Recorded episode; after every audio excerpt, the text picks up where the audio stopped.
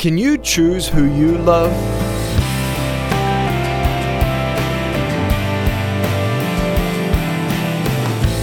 Hi, I'm Nick Vujicic at lifewithoutlimbs.org. Love is often portrayed in movies or in sappy songs like a muddy puddle in our path.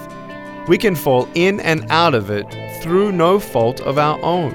I've heard people say, you can't choose who you love. But I don't exactly buy that. I don't think love is something we have no control over. The truth is, we're often called to love those we don't exactly feel like loving. Consider the prayer of Jesus in John 17:24.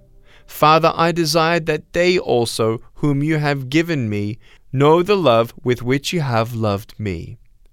I always thought that Jesus chose his disciples, didn't you? But Jesus says that it was really God who put these men and women in his life.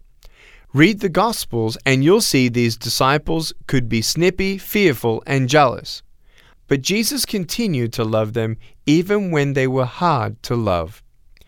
Are there people in your life you didn't choose? Are there people in your circle who you're kind of stuck with? Have you ever thought that God put them in your life for a reason? We really don't have a choice to love them or not, no matter how much they may get under our skin, push our buttons, or disappoint us. We are to love those God has put in our path. You may not be able to choose the people God brings your way, but you can definitely choose to love them just the same. This message is life changing, not because of the words it contains, but because of the hope it conveys. So, share these messages with someone who needs to hear. Point them to lifewithoutlimbs.org.